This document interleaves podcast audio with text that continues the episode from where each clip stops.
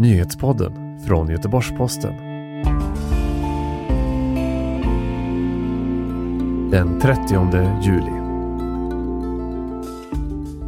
Göteborg har sett tre knivdåd med dödlig utgång på bara drygt två veckor. Flera av offren är unga män och i åtminstone två fall verkar narkotika ha varit inblandat.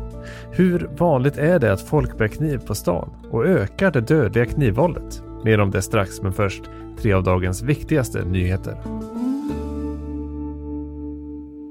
Idag inleddes rättegången mot den amerikanska rapparen ASAP Rocky, eller Rocky Myers som han egentligen heter. Artisten står tillsammans med ytterligare två personer åtalad för att ha misshandlat en 19-årig man i Stockholm den 30 juni i år. Samtliga nekar till brott och menar att de har agerat i självförsvar. Vi hör åklagare Daniel Sunesson sammanfatta åtalet i rättssalen. Därutöver har Rakim Myers med kraft kastat ner målsäganden på marken. Vid misshandeln har slag utdelats med tillhygge i form av en hel och eller delar av en glasflaska. Målsäganden har legat ner på marken under större delen av misshandeln. Åtalet mot ASAP Rocky har skapat stor upprördhet i USA. Flera musikartister har avstått från att spela i Sverige och president Donald Trump har gjort flera utspel kring rättsfallet. Ljudklippet kom från TT. Den explosion som inträffade vid restaurang Gyllene Korven och pizzeria i Askim i söndags ska ha varit en hämnd för en handgranatattack som skedde mot restaurang Marsala på Chapmanstorg två dygn tidigare. Det är en av polisens hypoteser.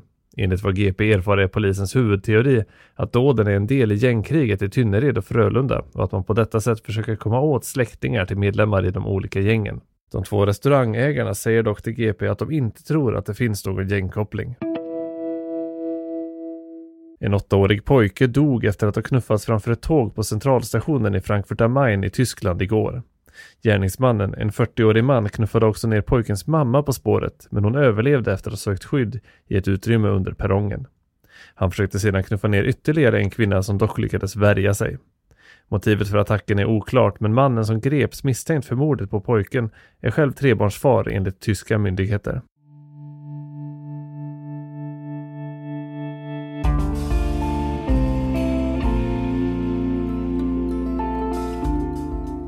Bara två veckor har tre personer dött i dödligt knivvåld i Göteborg. Flera av offren är unga män och i åtminstone två fall verkar narkotika ha varit inblandat. Hur vanligt är det att folk beväpnar sig med kniv på stan och ökar det dödliga knivvåldet eller inte? Natten till måndag hittades en person som vittnen trodde låg och sov eh, vid Hjällbo torg. Men det visade sig att eh, mannen hade knivskurits och han avled senare av sina skador. Det här var det tredje fallet av dödligt knivvåld på två veckor i Göteborg. Jesper Spanne är reporter på Göteborgs-Posten och har skrivit om knivmorden i Göteborg. Tidigare har två personer dödats på uh, kort tid. Den första vid Hjalmar Brantingsplatsen där en 18-årig man rånmördades eh, av tre, troligen tre eh, förövare. Eh, och eh, några dagar senare så var det en 19-årig man som knivskars vid Nordstan och avled av sina skador. Finns det någon gemensam nämnare för de här tre dåden? De två första är det ju åtminstone unga personer det handlar om. Det är svårt eh, att säga i nuläget. Det tredje fallet vet vi väldigt lite om eh, just nu, men de två första kan väl säga att det verkar som att det är eh, droger inblandade på något sätt, narkotika. Ehm, men men eh, det går inte riktigt eh, att ännu säga tydligt att det finns ett, något gemensamt. Nu när vi pratar om knivvåld och dödligt knivvåld, vilka är det som bär kniv i samhället egentligen? När jag har pratat med, med polisen och, och både Göteborgspolisen och den nationella polisen så, så verkar det som att det är generellt är personer som rör sig i, i missbruksmiljöer ofta eh, eller andra kriminella miljöer. Eh, det, det kan vara att eh, man är med i ett gäng eller bara att man säljer eller köper narkotika. Och de här personerna använder kniv som, som ett sätt att försvara sig själva eh, ofta. De, de bär som en trygghet att, eh, att ifall något händer så ska man kunna använda kniven eh, för, för att visa att jag, eh, jag är inte försvarslös. Mm. Men också för att kunna tillskansa sig värdesaker eh, genom hot. Då. Så det är inte alltid folk som själva är kriminella men kanske rör sig ändå i den typen av miljöer. Exakt, många, många har en kniv på sig ifall att eh, det skulle hända något så vill man känna det är som en trygghet för dem att, eh, att, att bära den här kniven för att de, de vet att det kan dyka upp situationer som är hotfulla. Hur vanligt är det då att, att man faktiskt beväpnar sig och bär kniv på, på allmän plats? Det är vanligare och vanligare verkar det som. Eh, polisen gör fler beslag av knivar och när jag pratade med, med Anders Börjesson på Göteborgspolisen så sa han att de nästan dagligen påträffar personer som, som bär kniv eh, och därmed eh, gör en anmälning om, om brott mot knivlagen. Eh, och, och, det har blivit fler anmälningar av just det här brott mot knivlagen då de senaste åren. Det har ökat för varje år sedan 2013. Och sen finns det kanske olika anledningar till, till varför det är så. Eh, det kan ju vara att det är fler människor eh, till exempel i Sverige. Det, det, skulle kunna vara en förklaring till att, att det ökar men sen finns det också polisen spekulerar lite om, om de här nya vapenlagarna har, har gjort att eh, fler använder just kniv för att beväpna sig. De nya vapenlagarna, alltså att det, det, är mer kännbara straff för att ha ett skjutvapen på sig. Precis, från och med 1 januari 2018 så är det ju då ett högre straff på, på att ha ett skjutvapen på sig. Man kan få, upp, få två, två års fängelse då eh, om man bär skjutvapen. Mm. Eh, så det kan ha gjort då att eh, personer väljer att ha ett, en kniv istället eftersom det straffet eh, är betydligt lägre och renderar oftast i böter bara.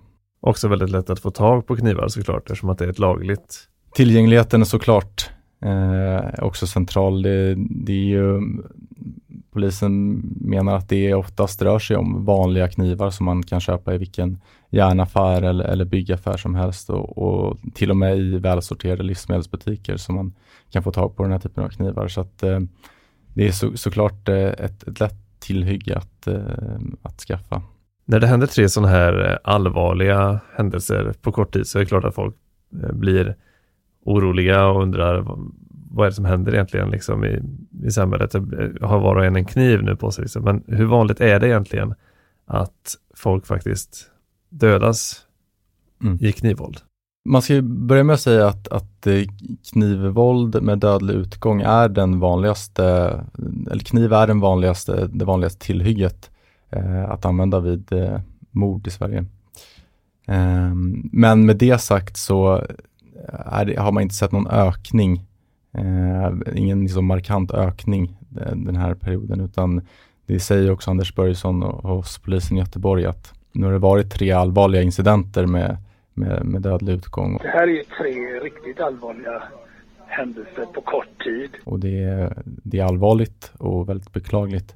Men, eh, men, man ska inte dra för stora växlar av, av just det utan... Man försöker att zooma ut från det lite grann och Eh, vilket är svårt givetvis, men om man försöker göra det så, så finns det ju ingenting i det längre perspektivet som pekar på att det dödliga våldet med kniv ökar. Eh, på, på lång sikt så har det inte blivit någon, någon större ökning i, i knivvåld som ger dödlig utgång. Eh, så, utan, men ja, det, det, är den vanligaste metoden i, i Sverige och man säger väl sedan 70-talet att 40 procent av, eh, av morden så används kniv eh, i Sverige och, och, det är den vanligaste eh, metoden i, i både Sverige och i Norden. Eh, och så har det varit under flera decennier. Det är ganska mycket vanligare än skjutvapenvåld då till exempel? Det är eh, vanligare, det är det. Eh, om man tittar på statistik från, från Brottsförebyggande rådet så hade vi 2017, som är den senaste statistiken som finns, där 42 fall av, av dödligt knivvåld 2017. Eh, och vi hade 267 fall eh, totalt mellan 2011 och 2017. Om man då jämför det med eh, hur många som dog av, av eh, skjutvapen så eh, ligger det på 190 fall.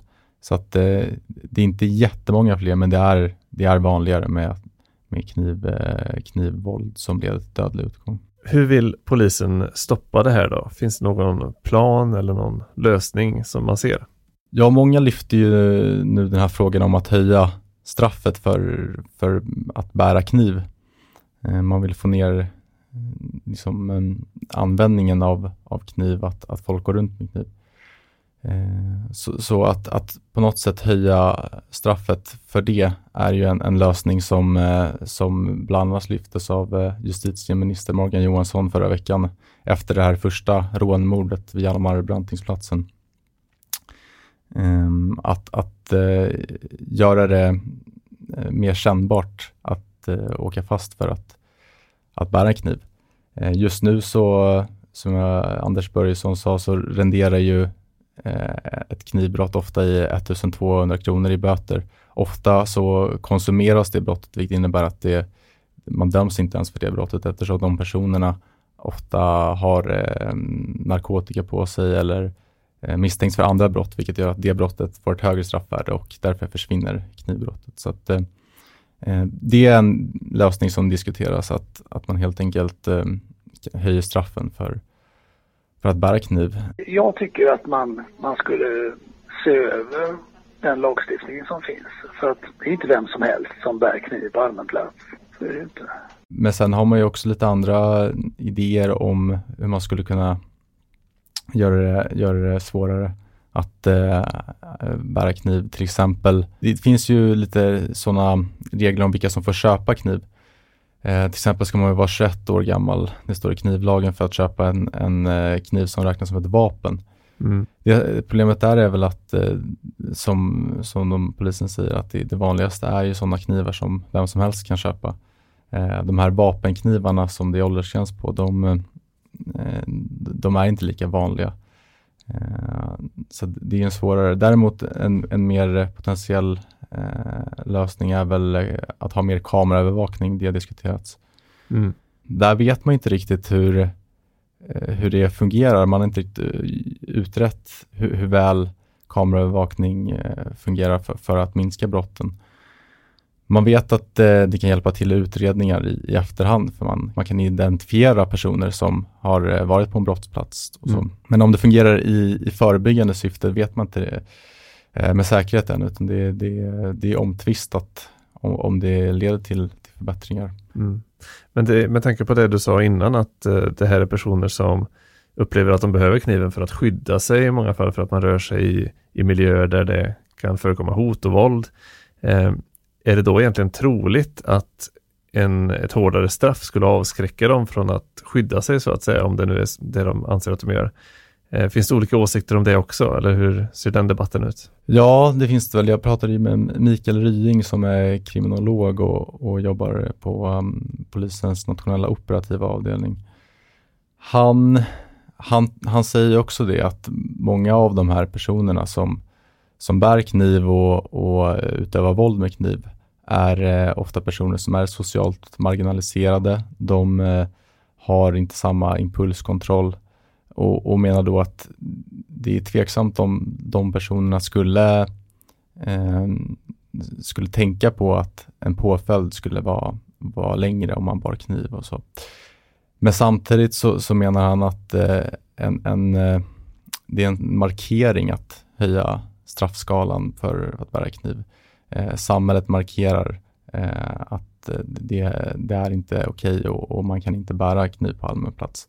Så i förlängningen så, så, tror han att det skulle kunna leda till att eh, det, det, blir en större eftertanke hos eh, personer att, att man inte ska ha det här. Det är väl lite så kanske man, man skulle kunna tänka om det helt enkelt. I de här fallen nu då som vi har sett på kort tid, tre stycken på kort tid, vad händer härnäst i de fallen? Ja, det, det pågår väl en eh, utredning eh, och förundersökning i alla tre fallen. Det här sist, senaste fallet Eh, har väl inte kommit långt i. Vi vet ju inte så mycket ännu om det och, och, och om de har några misstänkta och, och sådär. Eh, men i det första fallet, det på Hjalmar Brantingsplatsen, där har de väl eh, tre, tre misstänkta personer. Eh, och, mm, och likaså i, i det andra fallet där vid Nordstan är det väl två stycken personer som har häktats nu. Sen tar det ju tid liksom att utreda sådana här brott och komma fram till vem som har gjort vad och och hur det har gått till, om det är överlagt eller om det bara har hänt för stunden och, och sådär. Så det, eh, det tar ju tid med utredningar. Precis, och mer om det här kan man också läsa i våra artiklar på gp.se. Jag får tacka dig Jesper för att du var med och berättade om det här i Nyhetspodden. Ja, tack för att jag fick komma hit. Du har lyssnat på Nyhetspodden som sammanställdes 15.30. Jag heter Andreas Grenat och vi hörs igen imorgon.